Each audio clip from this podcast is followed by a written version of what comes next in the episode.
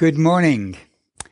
If there's one thing that I want you to remember from this message this morning, it's the verse that we're going to be focused on, which is in Joshua chapter 1 verse 9. Have I not commanded you? Be strong and courageous.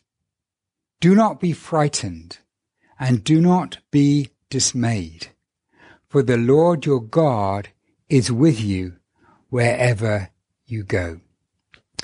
We're continuing our series in the Old Testament, and today we're going to look at God's solution to Joshua's problems and how this also applies very directly to us.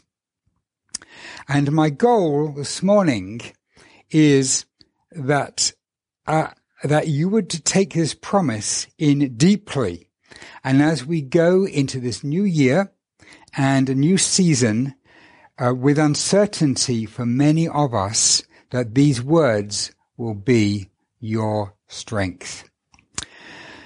So we're going to do three things. First of all, we're going to look at the background story, this, the setting where these words were spoken. Then we're going to look at how Joshua's problems relate to ours. And then finally, God's solution and his promise, both to Joshua and to us.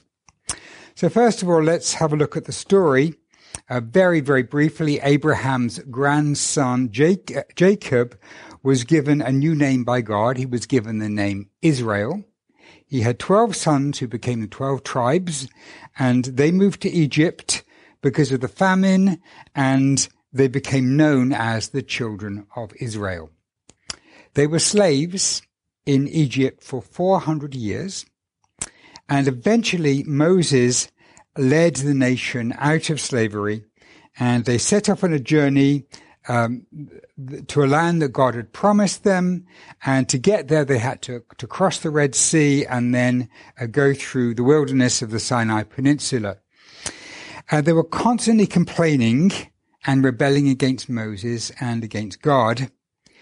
Um, now Moses was an extraordinary leader. He um, w- he talked with God face to face. He received the law, and he wrote the first five books of the Bible. And then finally, they reached the borders of the promised land, a land that was filled with with fierce, uh, violent, and corrupt people, and leading uh, this people leading the Israelites into this land would be a huge challenge even for a man like Moses.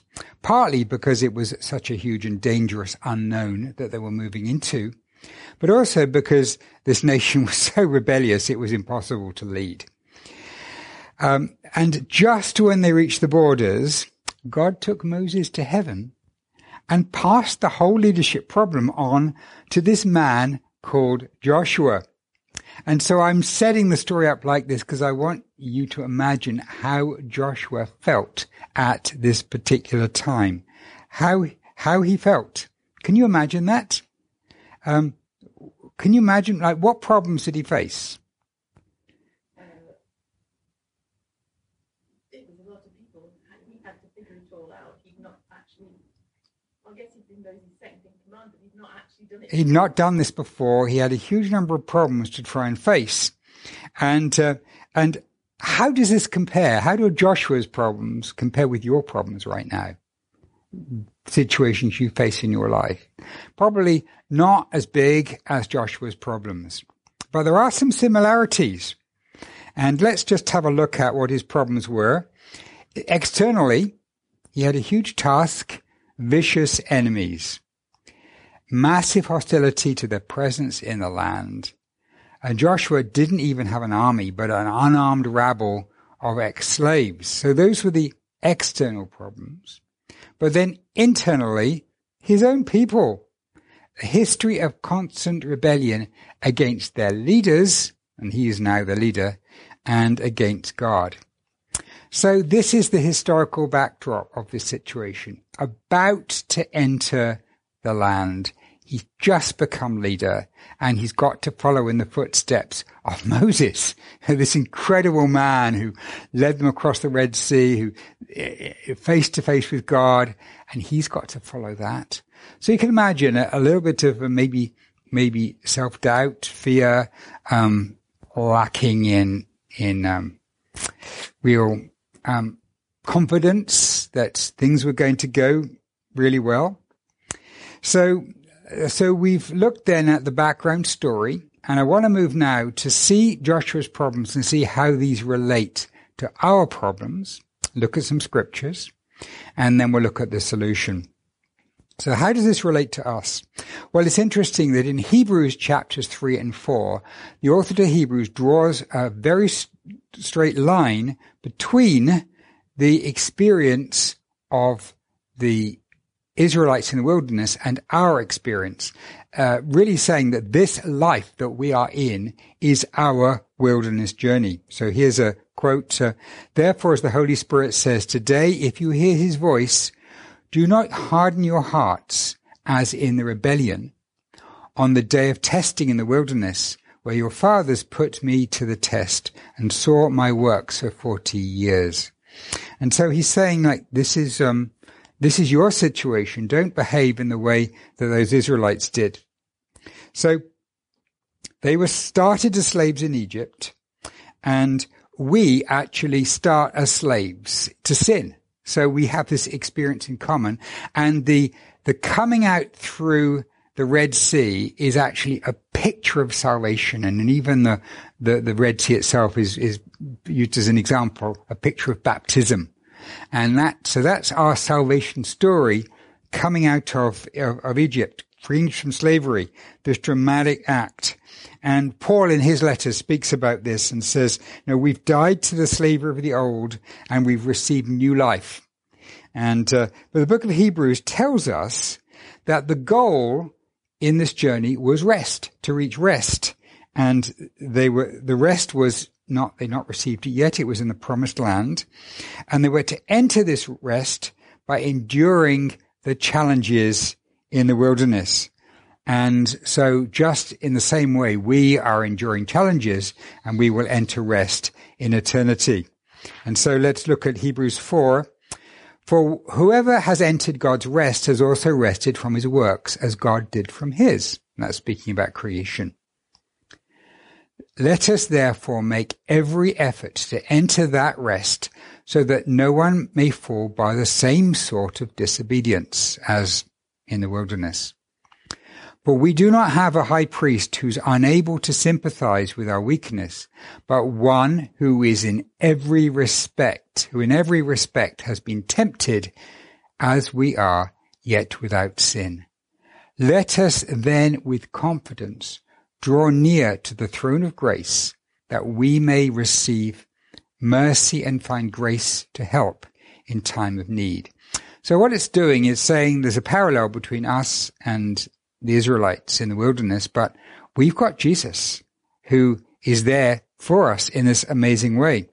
And also it tells us that there's a slight difference that we get some of the rest now. We don't have to wait for heaven to get all the blessing. And uh, so, in fact, verse 11, it says, let, let us therefore make every effort to enter that rest. We can rest and to start entering that now, right now.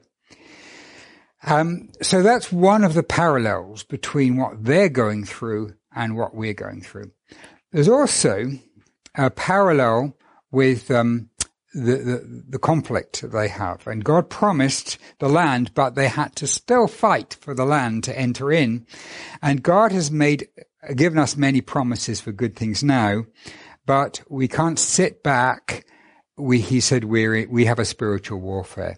So this idea of warfare and fighting the warfare in God's strength parallels both them and now.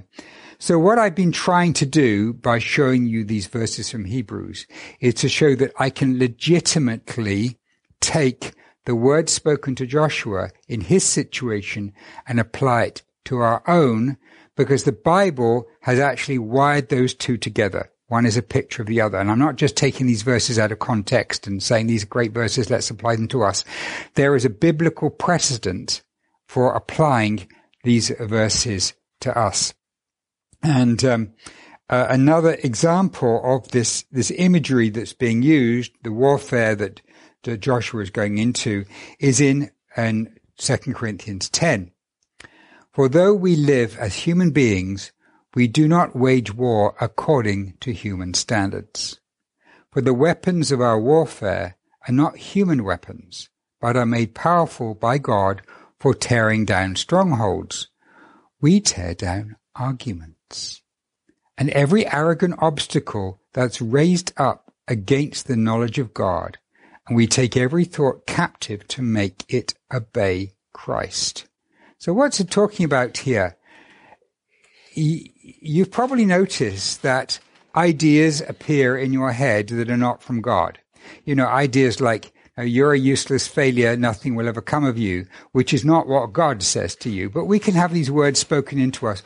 Or to, we, you should do this if you really want to have fun. Do this in your life. You know, this is what this is what's going to. And a lot and word Satan speaks these words into our into our minds, and these are words that we for, we have a warfare against, and we tear down these arguments that he brings us. And so, what Paul is doing here is taking the imagery of the Israelites facing their enemies and this battle where Satan's trying to destroy them with physical enemies. And he's taking that into our own experience of a warfare that goes on in our minds where we tear down arguments that are raised against God. So uh, that's the internal. I said there were two sides to Joshua's struggle, the external against these external enemies and then the internal in ourselves. And so this is the internal part of what we have to do. Just as he had, Joshua had a whole load of, of unbelieving people who doubted God. We've got a whole load of thoughts that come up that doubt God inside that we have to deal with. So, um, two sides to Joshua's problem then, the outside and the inside, and we have the same issue. So I hope, hope I've convinced you that if we can find the answer to Joshua's problems, then that will also be the answer to our problems. And we can get a great amount of help by applying that to us. So this is what we're going to come on to then. We've looked at the background story. We've looked at how Joshua's problems relate to ours. And now we're going to look at God's solution and his promise.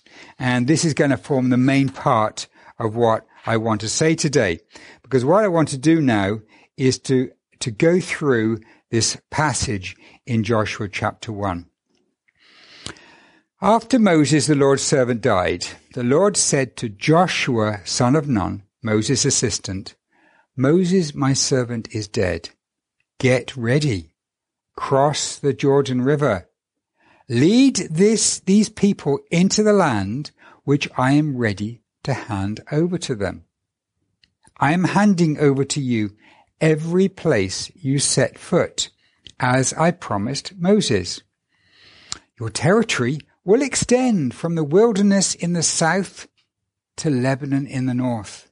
It will extend all the way to the great river Euphrates in the east, including all of Syria, and all the way to the Mediterranean Sea in the west. No one will be able to resist you all the days of your life. Just as I was with Moses, so I will be with you. Amazing. Can you imagine how this felt? Can you imagine how these words are sinking in to Joshua? I will not leave you nor forsake you. Wow. Be strong and courageous. You must lead these people in the conquest of the land that I solemnly promised to their ancestors I would hand over to them. Only be strong and very courageous. Carefully obey all the law that my servant Moses charged you to keep. Do not swerve from it to the right or to the left, so that you may be successful in all you do. So you can imagine a line on the floor, which is the line God's given them, and not to go off one side or the other, but just to stay in that line where you can keep straight. Um, so don't swerve to the right or the left. Verse 8 This book of the law must not leave your lips. You must meditate on it day and night so that you can carefully obey all that is written in it. Then you will prosper and be successful. So do you know how much of the Bible was written at that time? Um, well, here's a clue. The book of Joshua wasn't written, and that's the fifth book, sixth book of the Bible. So it was the first five books, the books of Moses. Moses wrote those books. And so those really contained the story up till then. A lot of, a lot of uh, valuable stuff, um, tremendous like insights into who God was and what he did in the life of, of Abraham and so on. Plus, of course, the actual laws that they had to live by. So he says, verse 9, Have I not commanded you? Be strong and courageous. Do not be frightened and do not be dismayed, for the Lord your God is with you wherever you go. So just imagine what it felt like as Joshua is suddenly he's thrust into this position of leadership, what it feels like for him to receive these amazing words. So God, God's solution, uh, we can see in verse seven, the first part is total devotion to the scriptures. Um, so even though it's just the first books, it contains so much about God's person, his nature, about humanity, about rebellion, and God's grace and justice, and his grace towards Abraham, the way he showed love and faithfulness, his chesed love to him, and, and it contains a lot of material that he can learn from. Um, but we see in this passage then, there are these conditions that he, he has to do.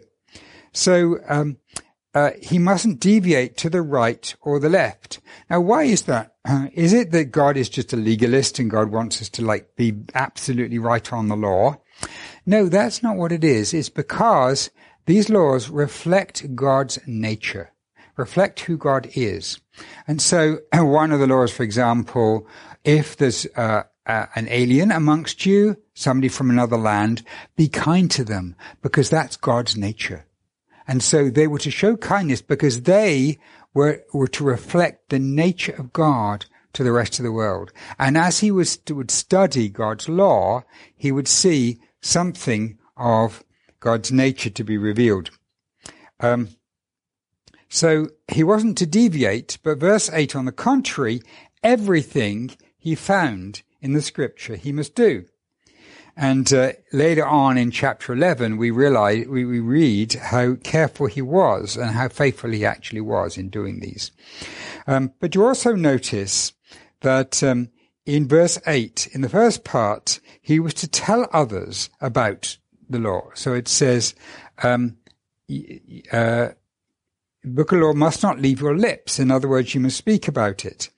Um, so, uh, but then he's told to meditate on it. And uh, you, you may, you may wonder, well, what, what is this talking about here? And this is not talking about the, the kind of, um, Eastern meditation where the goal is to just free your mind and just empty your mind and to stop, to, to, to, to, to stop concentrating on things. That's not what the word meant in the Hebrew. The word literally means to mutter. So what, why mutter? Well, you have to think of this, that this is a culture where most people don't, are not literate. They don't read the Bible. They don't like take a scroll to bed and read them before they go to sleep. They, um, they memorize it. And cultures where people don't read, it's been discovered that they have an amazing power to memorize. And so it's thought that many Jews would have memorized the entire book of Psalms by heart, plus many other parts of the Bible they would know by heart. And so what happens is, if you want to do your Bible reading, you actually, you actually, you, you, you remember it.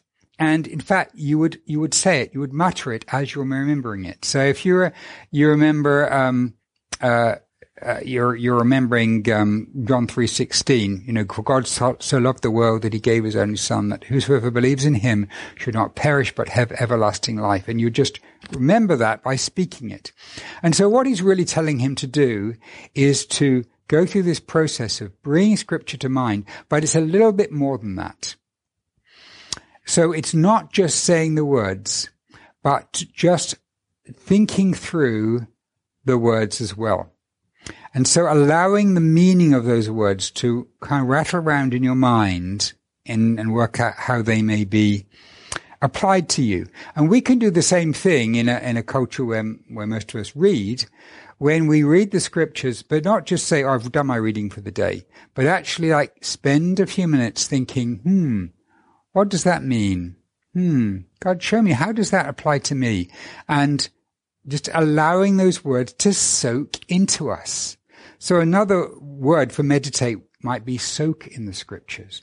Allow the scriptures to be like a bath you soak in and the words of God just fill your pores and soak into you.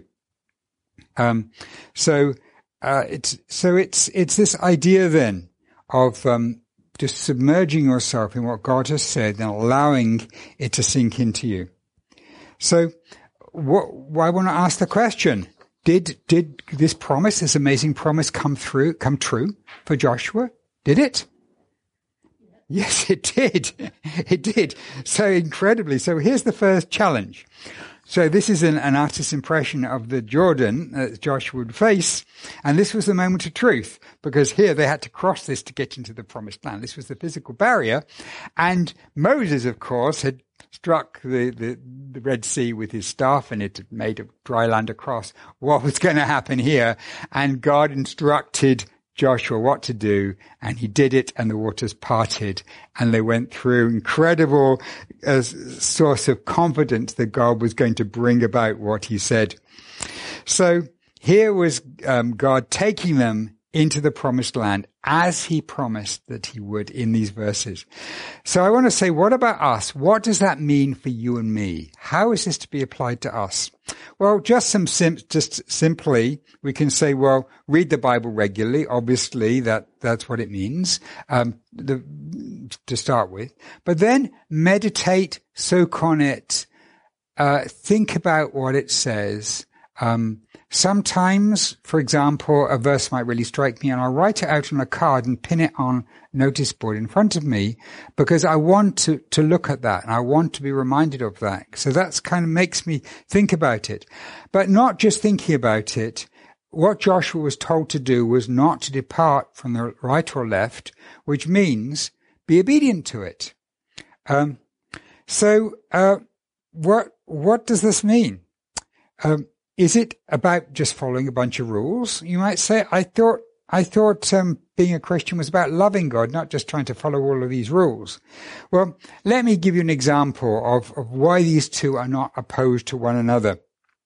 Supposing you heard of a, married couple and you were told they were deeply in love with one another. And then when you fa- saw them and you got to know them, you discovered that, um, that the husband uh, insisted on wearing these loud green check pants, which you knew his wife hated, uh, but he insisted on wearing them all the time. And then you knew that she was constantly eating garlic and he detested the smell of garlic, and yet she persisted in doing that. Well, you might think, well, do, how much do they love one another if they do this? Well, why is that? Because when we love somebody, we want to do what pleases them. They can't separate out loving and wanting to please.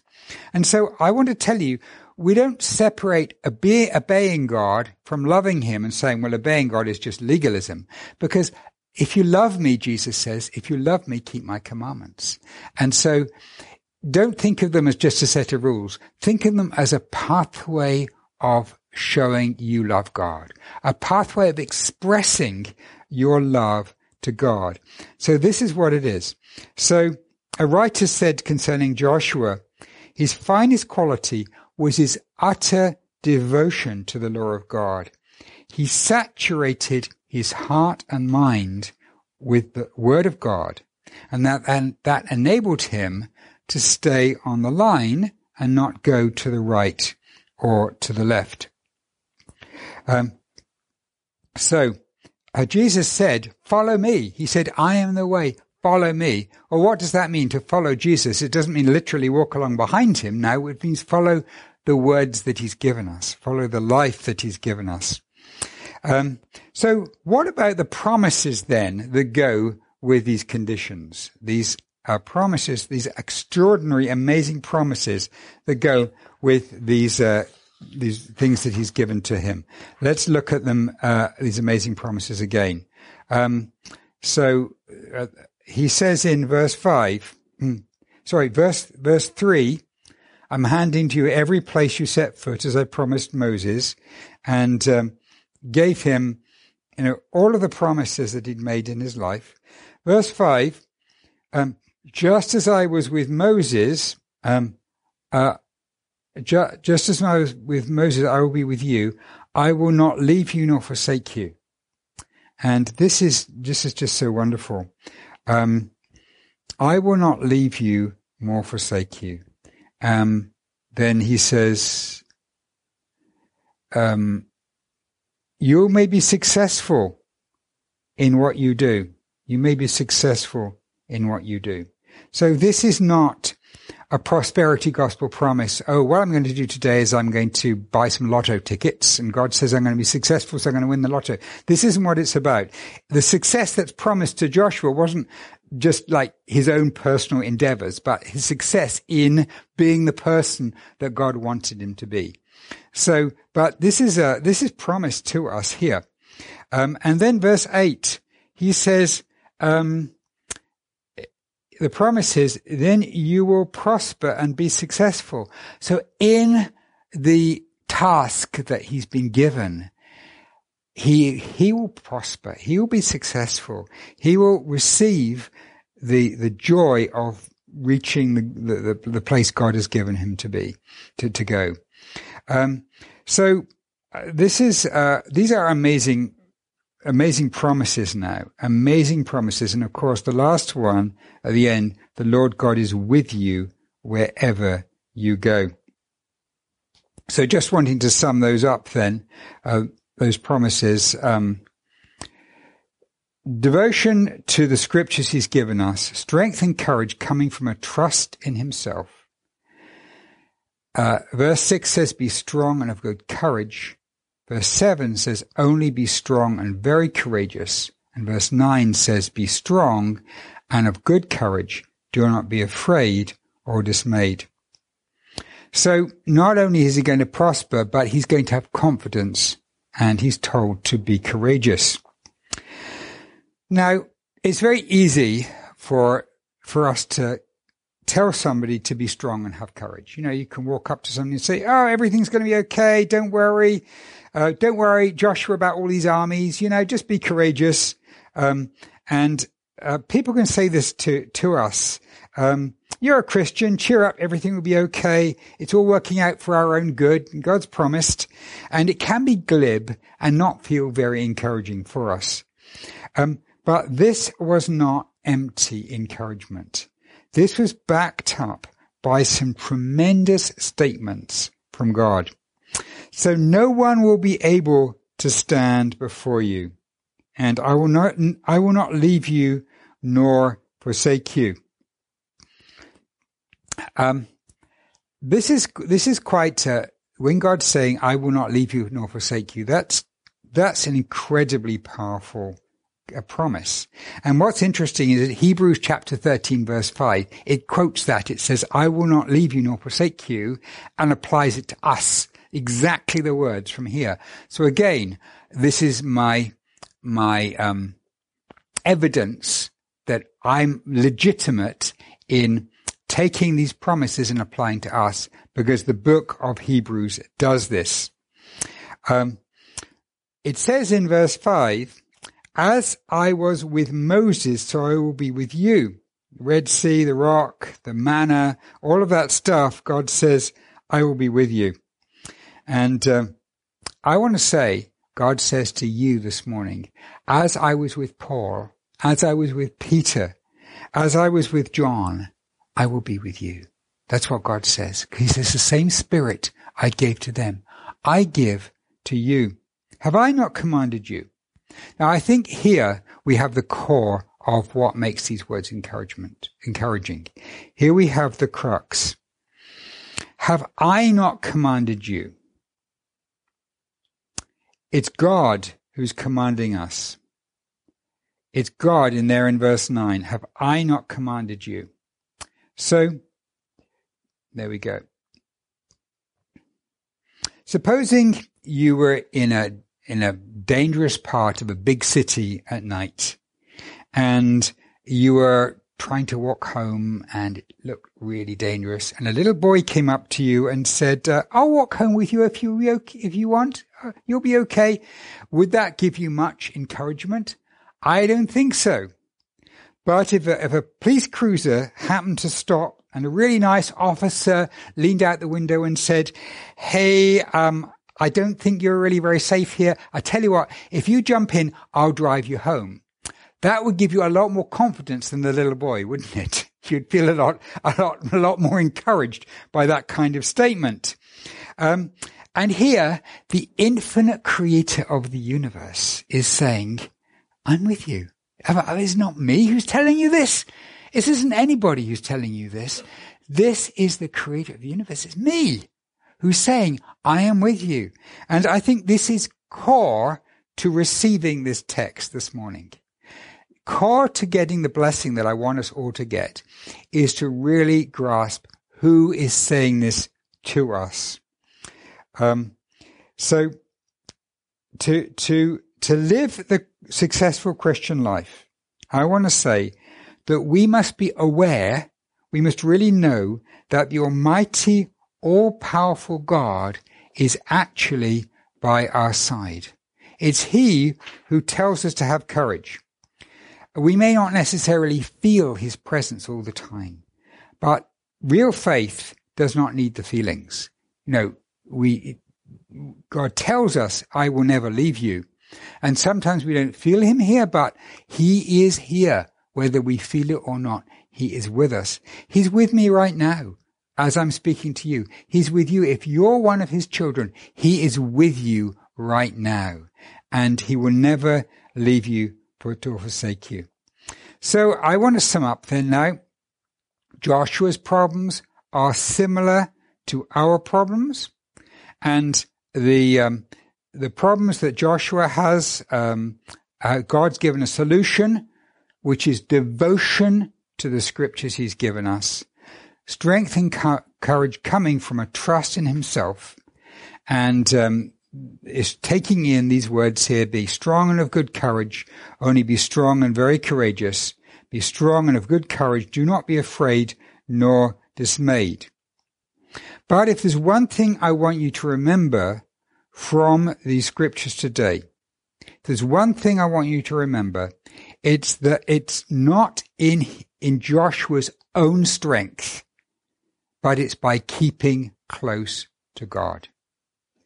And so it's not in our own strength that we can be confident. Our confidence is not that God gives us strength. It's that he says, keep close to me and I will give you strength.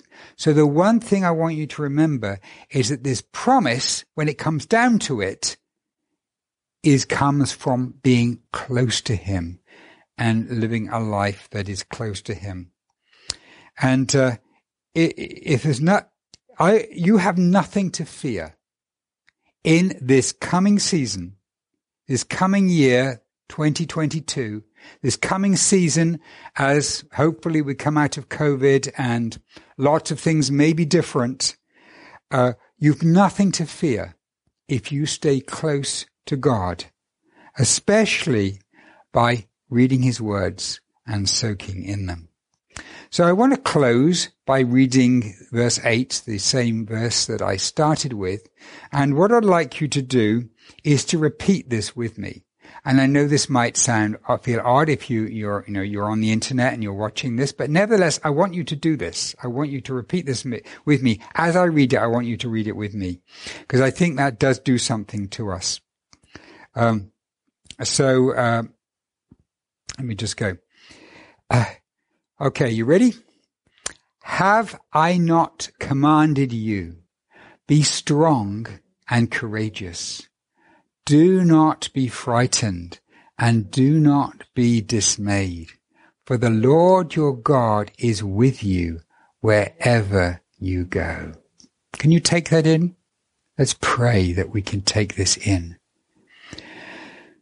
Gracious God, we are so so thrilled, delighted, overwhelmed by the promises that you've given us, that you will never leave us or forsake us. You will not abandon us and you are with us and you tell us to be strong and courageous. Thank you, God, for these words, these words that are life to us. Lord, I pray for myself and for everyone else here that we would take these words in, that we won't be frightened, that we won't be dismayed, but we will be strong and know that you're with us wherever we go. Lord, give us this confidence as we move forward into this next season. And Lord, may we stay close to you. In Jesus' name we ask it. Amen. Amen. Wow, it's uh, such a blessing just going through, just reading these words are a blessing to me, and uh, I hope they've been a blessing to you.